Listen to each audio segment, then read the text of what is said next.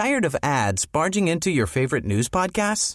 Good news. Ad-free listening is available on Amazon Music for all the music plus top podcasts included with your Prime membership.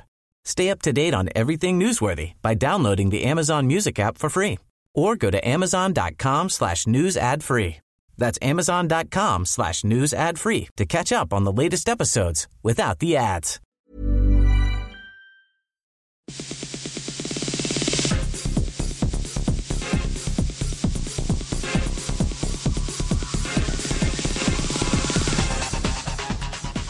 Hello and welcome to Extra Time, a web only program from Radio New Zealand Sport. I'm Stephen Hewson. In this week's program, Sir John Kirwan is over the Blues. While on the field, we preview the Highlanders Chiefs Super Rugby playoff.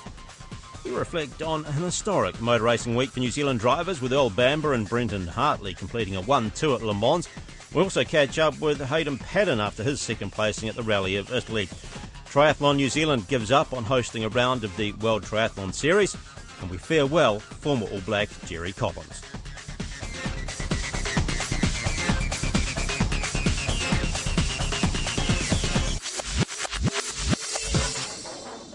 After much speculation and infighting at the franchise, Sir John Kirwan has stepped down as coach of the Blues Super Rugby side. Kirwan, who's been head coach for three years, has announced that he won't be seeking reappointment to the role and will step down immediately. 2015 was the Blues' worst ever season in Super Rugby with just three wins, and they finished 14th in the competition. While Kirwan had proposed to the Blues board that he continue with the franchise, he says that he's now reconsidered. This is a, res- a results based industry, and you know, when I came here, I was very honest about um, what I wanted to achieve.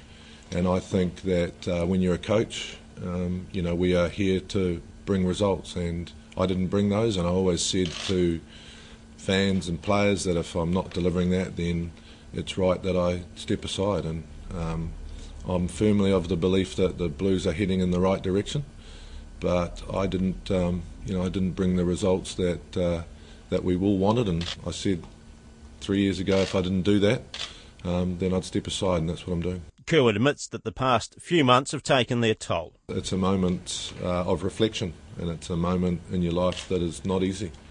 Um, you know, I haven't been sleeping lately, so yeah, of course it's difficult. Um, it's been a huge part of my life, and I spent uh, 12 years uh, getting ready to come back and coach the team that I love. So yeah, none of these decisions have been taken lightly but I think it's the best thing for, for myself, my family, and, and the club. The former All Blacks captain Tana Umaga is tipped to take over the job, and Kirwan believes he'd be an ideal choice. Tana's outstanding young man. He has been um, similar pathway to me. He, uh, you know, he is a guy who I think would be one of the candidates. Would be fantastic for here. He's he's from uh, you know the greater region. Um, he's a good man, but you know, for me, it's really up to the board to make the right decision moving forward. What I do know is that the person that comes on board will will find a, a club in better shape than than uh, what I did, and I think that's important. So, did John Kirwan jump, or was he pushed? I put that to our rugby correspondent Barry Guy. Just one of those uh, public pressure things. I think really the the Blues have been struggling for a decade now to get the results that they want, and they tried Pat Lam before. Uh, another Auckland person and uh, John Kirwan, he hasn't been able to turn things around. They had their worst season ever this year. He's not finished better than 10th. And uh, how long can you hold on? You know, I think perhaps there are some old school people running um, involved in Auckland rugby that um, really uh, they've got to look to the future and, and change their views, I think. And, and perhaps they've started now, or Kirwan did it for them by standing down. So uh, um, perhaps the honourable thing he, he has done, but you know he hasn't managed to turn it around, and uh, a, another chapter closes, and you know a disappointing, as I say, decade for the Blues. So is he a scapegoat then for, for wider problems at the Blues? Uh, yes, well, we've talked, Stephen, have we, about there must be problems at the Blues. They have so much talent up there, and they haven't been able to uh, identify them or hold on to them. Um, perhaps they're in the situation that there is too much talent and it's it's causing a problem for uh, the whole organisation. But really, you've got to think that the catchment that they have, that um, they've you know, got to improve somehow. May, maybe they've just got to try and stick with some players. You know, that's been another issue. Players don't tend to have uh, hung around, especially in the key positions that, that, that you'd want, and they've tended to bring in some of the older guys that have left other franchises. So um, maybe a clean slate, bring in some young guys and try and stick with them. And uh, perhaps, you know, if the fans can see that happening and things improving, then, um, you know, it's uh, onwards and upwards. I mean, you mentioned there about hanging on to players because there have been several that have been at the Blues, not not done particularly well, been released and then gone on and uh, and performed well at other franchises. I mean, Malakai Fekitoa, for example, at the Highlanders. Yeah, it's it's the opportunity, isn't uh, that? That seems to be the problem at the Blues. Um, you know, if they had the opportunity a bit longer, perhaps um, they could have shined there. I mean, Jamie Joseph is a prime example of he has limited resources, but he makes the most of what he's got, and their talent identification is obviously, you know, a, a good one. Uh, yeah, it's you know there there is obviously something wrong in the organisation that needs to be changed for things to turn around. And I suppose in the end, when you talk about a sporting team, it uh, all starts with the coach, even though that may not be their responsibility. They're the guys that in the end decide who goes on the field and you can't tell me that uh, uh, John, if someone says to John Kirwan, uh, oh no, I don't think he's any good, but Kirwan does, that he doesn't get a chance to actually put him on the field. So in the end, he's the responsible person and his neck's on the uh, chopping block. Can, it seems, well, it seems a fait accompli, doesn't it, that Tana Umaga is going to get the job. Um, is he the right choice? Can he turn things around, do you think? Well, He's he's been in New Zealand rugby for a long time, and he's been with Counties Manukau for three years now, and he's played recently, and he's he's come through, so he obviously knows the system. What he's done at Counties, again, he's used uh, a lot of local talent, and they've performed well.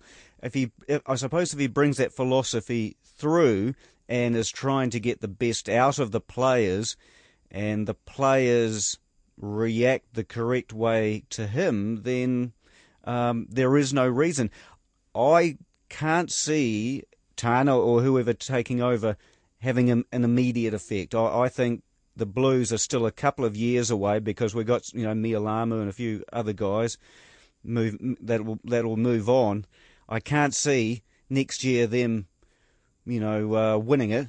Um, if they made the top six, that'd be outstanding on the field, if we, we move to the Highlanders Chiefs match, um, your, your, thoughts there? Because it seems the Highlanders are going in as, as favourites. Um, they're obviously the hosts. Um, your thoughts? Yeah, I was a little surprised that the the much of a favourite as they are. Uh, they play well at home. They have their All Blacks back, and they do well when that's the situation. Uh, the Chiefs, um, I think I mentioned this previously that I, I still think they're struggling without Aaron Cruden, uh, a person to guide them around the field. They've still got uh, key players Liam Messam, Sam Cane, great uh, front row, uh, Brodie Retallick, it's Sonny Bill Williams, you know, on and on and on. But they're not as cohesive as they have been in the past, and they've made mistakes, turned over the ball, and they haven't been clinical enough to finish off games. Um, I, I have said that luck really hasn't been with them in a way. But if it is at uh, Forsyth Bar Stadium on Saturday night, then I think they can win that. You know, um, it's going to be close, I, I think. And um, uh, yeah, I, the favouritism for the Highlanders probably just, but you know, not a lot more. Key key players. Where, where is it? Do you think it's going to turn? I suppose playing inside, given the, the conditions around the country at the present time, um, is a good thing. Yeah, a lot of teams tend to kick there, and the person that ten, tends to shine there is Ben Smith. You know, he comes forward, best fullback in, in the world, takes the ball, and uh, tends to set up um, an exciting three quarters for the Highlanders. Um, I think they'll be reasonably even up front. Um, you know, Brodie Retallick isn't back to his best yet.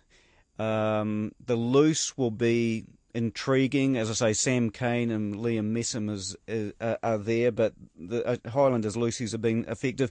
Uh, Aaron Smith, and Lima Sopoaga have really come on this year as a combination, and I think that that'll also be key about moving around the field.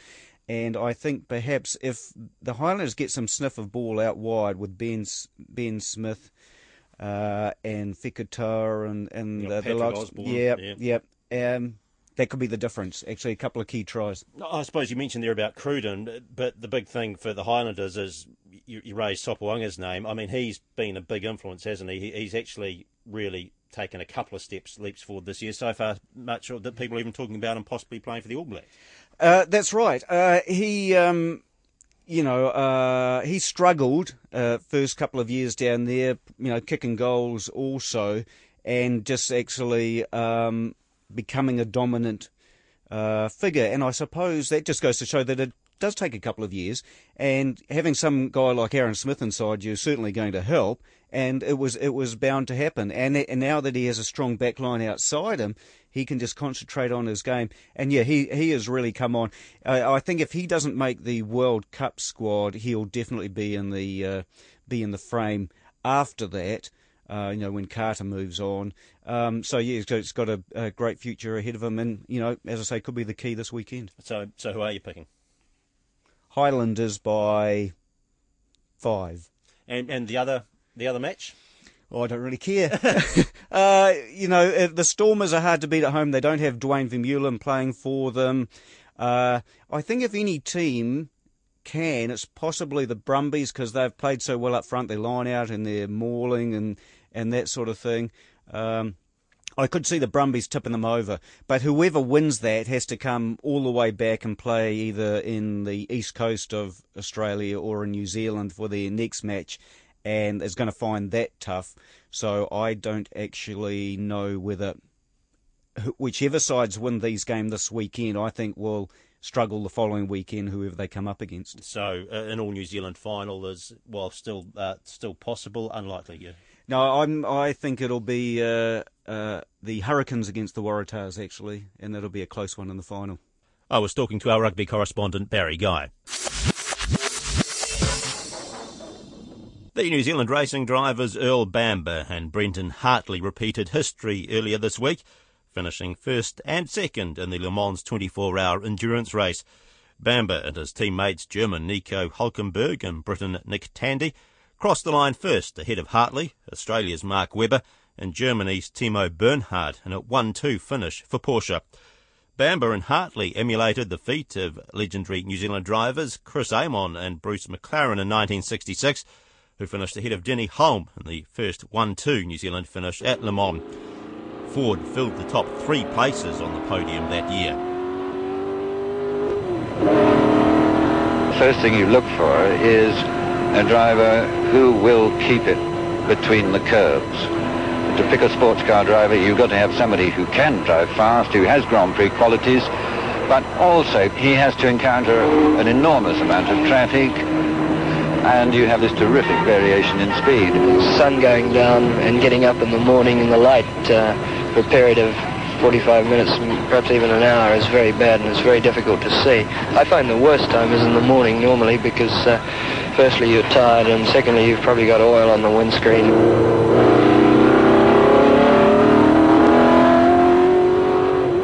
The last voice we heard there was that of Chris Amon, who, of course, with McLaren won the event in 1966.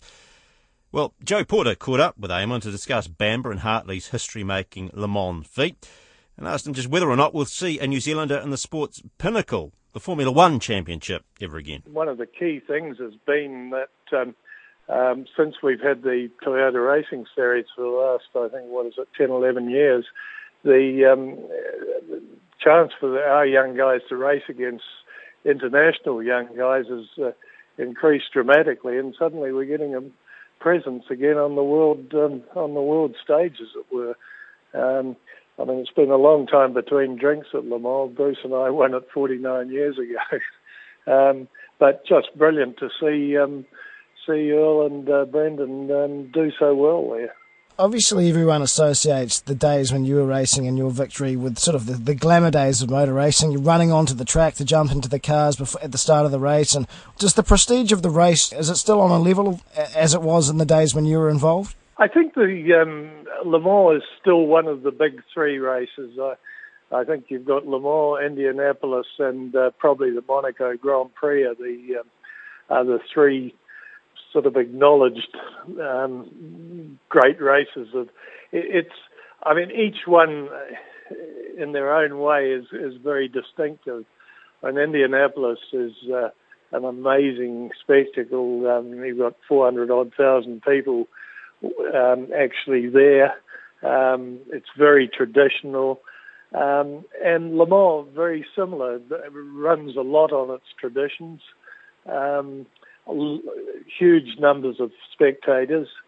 And of course, then you've got Monaco, which is, um, uh, you know, it's like having a having a race around your living room. it's um, uh, very, very tight, but a lot of history there, and and of course a beautiful spectacle, uh, a beautiful place to be a Kiwi driver in Formula One in the future, is this still a reality, a possibility, or is the money involved and where you come from and the backing you have behind you so important that these days that it almost rules it out? Well, I, I guess I've had two ambitions. One is to see Kiwis succeed at Le Mans uh, um, again, and secondly, um, to see if Kiwi back in Formula One. I think the Formula One thing is going to be a hard ask at the moment. The um, so many of the drives are actually paid drives or partly paid drives. We don't really have, as a small country, have the companies with the sufficient funds to provide backing that uh, would be required. I think uh, at the moment uh, you've got Maldonado, the Venezuelan at Lotus. I think he brings nearly $50 million with him. It's very hard to see a Kiwi finding that sort of backing. Does that disappoint you, the current situation, that it's not necessarily the most talented drivers that get to sit in these Formula One cars, but the ones that bring the best financially viable option with them? Yes, I, I think Formula One needs a, a major overhaul um, in several different directions. The problem is that the costs have got so enormous. You've got teams running on budgets of three, four, five hundred million dollars, employing seven hundred thousand people just to run two cars. So, yeah, I, I, Formula One needs a major overhaul in that direction, and in several others too. I have to say, I find it very difficult listening to the um, current crop of cars with the fact that there's almost no noise, and uh, I think noise has always been an important part of Formula One. Absolutely. And I mean, what do you tell the current crop of New Zealand success coming through the ranks, the likes of Evans, Stanaway, Bamber, and Hartley? What, where is the future for these guys? If that Formula One dream is perhaps a, a bridge too far to Formula One, where do they end up? I think the sports car um, avenue is, is is honestly their best. I um, I mean, Brendan is well established in the Porsche team now, and obviously Earl will be following the win. And I really think that they need to concentrate uh, on that. I mean, keep the Formula One dream alive, but don't let it influence what you're doing at the moment. And uh, I guess Mitch is being in GP2 at the moment. Um, if he has a really good rest of the year, um, could have a, a chance of a Formula One drive. But equally, some of the Formula One drives, you really question whether you would want them to get into something like a, a manor at the at the moment that gets lapped three or four times during the course of a race. From a driver's point of view, I think you're far better to be um, to be in a different category, and um, I, I really do think sports cars probably is, is the way for our guys to go at the moment. That's Chris Amon talking to Joe Porter. Another New Zealand driver making history this week was Geraldine Rally driver Hayden Paddon. Paddon finished second at the World Rally Championships Rally of Italy. Paddon's result was the best ever by a New Zealander in a full World Rally Championship event, surpassing the late Possum Bourne's third at the Rally of New Zealand in 1987. The previous best WRC result outside New Zealand by a New Zealander was by Bourne and his co-driver Roger Freeth, who were fourth at the Rally of Australia in 1990. The 28-year-old Hyundai driver had been in first place midway through the rally, but relinquished the lead to world champion Sebastien Ogier when he hit a rock, badly damaging his car. Barry Guy spoke with Paddon and asked just what the difference was for him in Italy. A combination of a lot of things, really. Um, you know, we had a, a good road position uh, to start the rally, and, and before the rally, we'd also done a lot of homework, a lot of study. Um, and then I think also the the introduction of the new pedal shift that we had on our car for the first time, and you know it all sort of just added together just to make it all click. And uh, come the day of the rally, it felt very easy in the car, and and uh, you know the times were even a surprise to us. Uh, but I suppose the rally itself it was obviously one you know that uh, you like. Well, actually, no. It's uh, probably one of my least favourite gravel rallies of the year, uh, simply because it's quite technical, uh, quite rough in places, and it's one of the hottest and longest events we do of the year as well. So I've always preferred the the faster flowing roads, and and this is completely the opposite. So um, you know, we were treating this event as just another event to get experience, and you know, we never expected to be up the front. That must make you even more chuffed, I suppose, with the the performance. Yeah, well, we're probably more surprised more than anything as well when you when you go into an event with pretty sedate sort of uh, expectations, and then you come out, um, you know, competing the best that we've ever done before. You don't really know what to think. So, if anything, you know, gives us a, a huge confidence booster going into the next sort of string of events, which suit me a lot better. But at the same time, we also need to keep our feet on the ground and, and stay realistic. You sound a little bit surprised. I mean, the people back here sort of stood up and went, "Wow!" But you must always perhaps consider that, you know, I'm a contender here and these things shouldn't be a shock. Oh, at the end of the day, you know, that's why we're competing at this level is because we want to be the best and, and you know, we, we've got self-confidence to, to know that we can be the best, but it's probably come a little sooner than what we anticipated. Um, you know, we were targeting the second part of this year to where we can try and be up the front. So for it to happen in the first half of the year and on an event that we're, we're not huge fans of is probably what caught us by surprise. But as I say, it probably does raise the, the bar and expectations for the rest of the year, but at the same time, we, we have to stick to our initial plan and, and keep the goal. You considered the third car for Hyundai, so how did your teammate, how did the team react to that performance? The team was obviously very happy. Uh, I think even within management, it was a, a little bit of a surprise. So um, for sure, you know, they were very complimentary and, and very happy with the result at the end. Um, and of course, to have two cars on the podium with Thierry in third is a very good result for the team. Um, unfortunately, Dani had a, a, few problems, but you know, I guess amongst uh, us three drivers, there's a lot of competition. You know, your, your main rivals in, in, any sport is always your teammate, particularly in motorsport, because you've got the same equipment and same vehicles. So, uh, for sure, I'm sure we've probably got a target painted on their back with um, for the future events, but nevertheless, they're still very fast drivers, and, and they're still the benchmark of who we're trying to beat as well. So it's a, a two-way street. Yes, I mean, you've said previously that uh, you go to each event to you know, finish, get points, develop, and those sorts of things. But after that result, has the bar risen significantly now? Uh, yes and no. For the next two events, we're just going to stay to our original plan. You know, for Poland and Finland, that's to go and try and chase the top five result. Uh, you know, we, have got to keep in mind that the, the competition within the top ten is all very close, and a couple of front runners had problems in Sardinia you know, to try and get in the top five on on a normal day is, is, a, is a hard task. So, um, you know, we've got to be, you know, on our game, pushing hard, good preparation, and uh, have a good rally to do that. And then uh, later in the year, particularly like the Rally Australia, uh, where we should have a good row position again. Um, you know, I think we can really sort of up our expectations and, and maybe try and chase the first one. Yes, I mean, you had a few issues last weekend that cost you time. Do you think a rally victory is far away?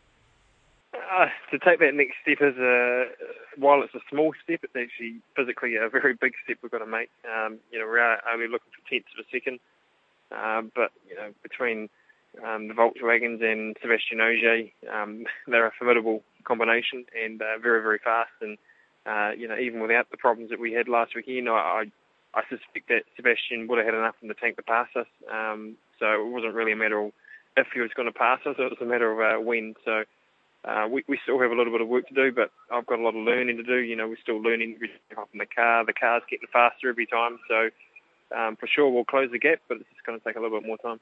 You were talking about the things uh, uh, in your car, the setup and, and that sort of thing for the last rally. Any other sort of changes? Uh, is the team pretty happy with the way things are running at the moment, and that's all a good sign for the future? obviously the team's got the, the new i20 uh, coming next year, so in time being, uh, they're trying to develop the car as much as we can. Um, for sure, as I say, it's been getting quicker. We had the pedal shift upgrade um, that we now got for the rest of the year, and, and for Poland, uh, we've got the engine upgrade coming to be the same as our teammates. So Um, you know, there's a little bits and pieces coming all the time, and, and the team's reasonably happy with the progress. Uh, they're sitting third in the manufacturers and, and not so far off second, and that's obviously the number one priority. And I'm sure uh, the events in the second half of the year will suit the team and the car better uh, than the first half.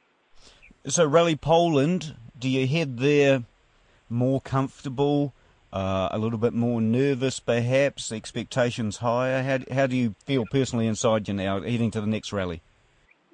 Obviously more confident, but also a bit more relaxed as well. It's uh, it's good to go to an event with that you know that bit of that weight off our shoulder of the expectations to deliver a result. You know, we've delivered a really good result uh, early on, um, and while okay we want to keep delivering good results, uh, it's just taken off that pressure of that we had to do one very soon. So, yeah, going more relaxed, uh, more confident, and uh, hopefully we can have another good rally.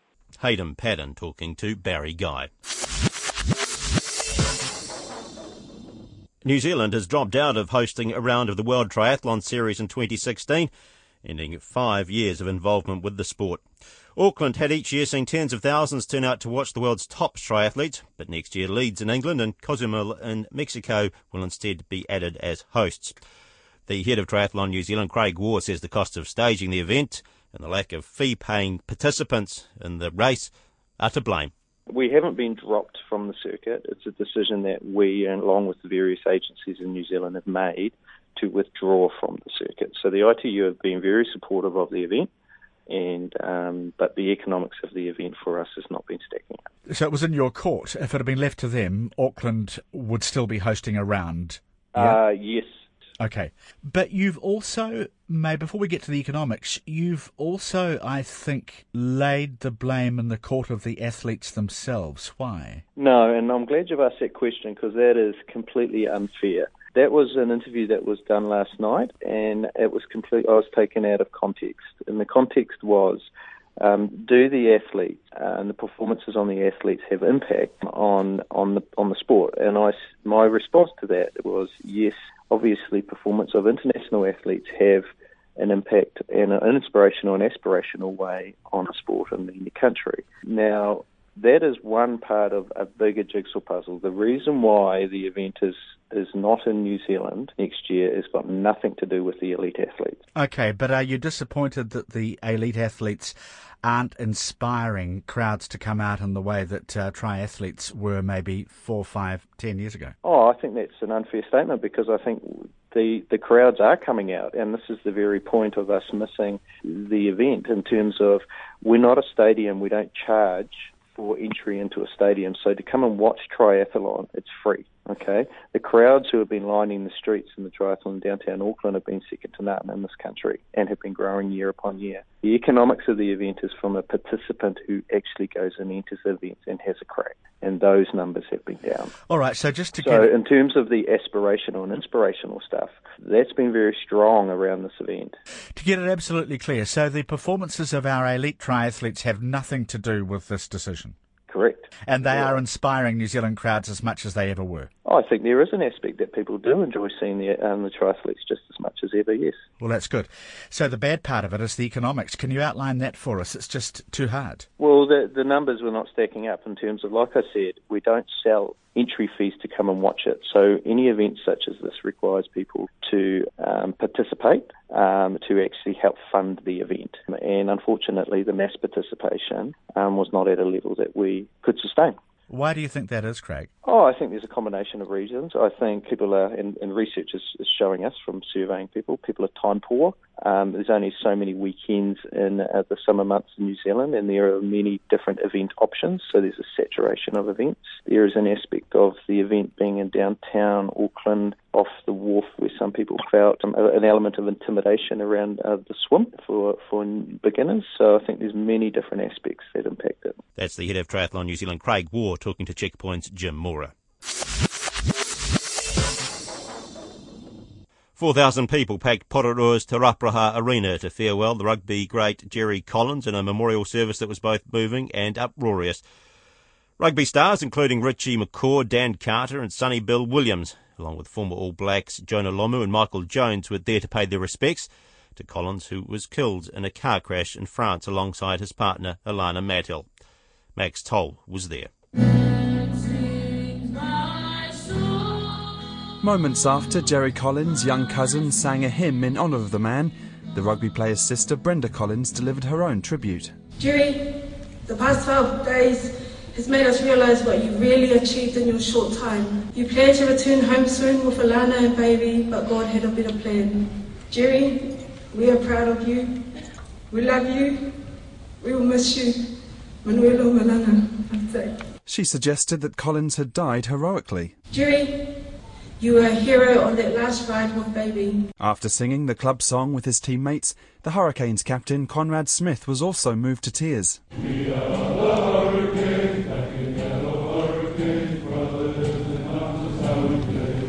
He's one of the guys that built the identity of the team and the club that we as current players now play for.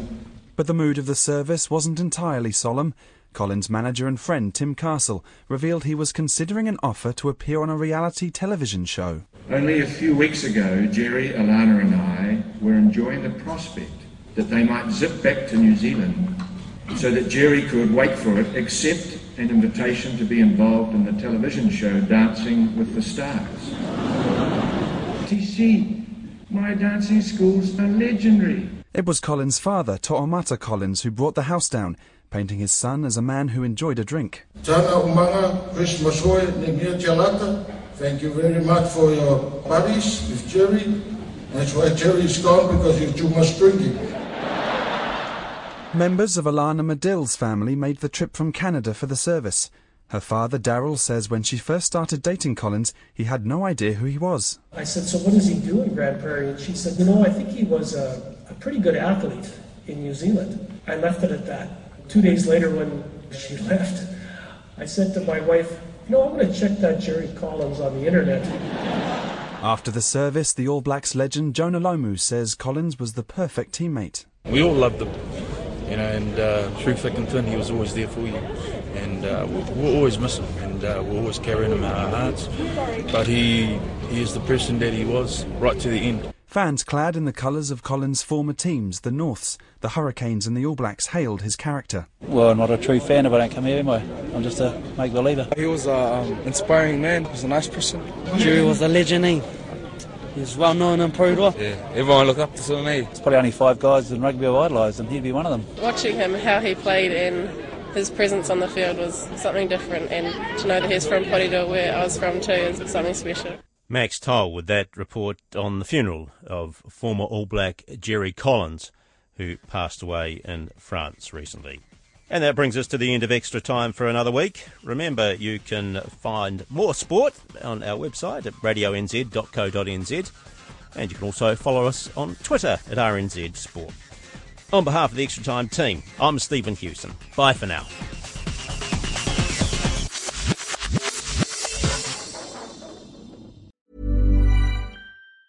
Tired of ads barging into your favorite news podcasts?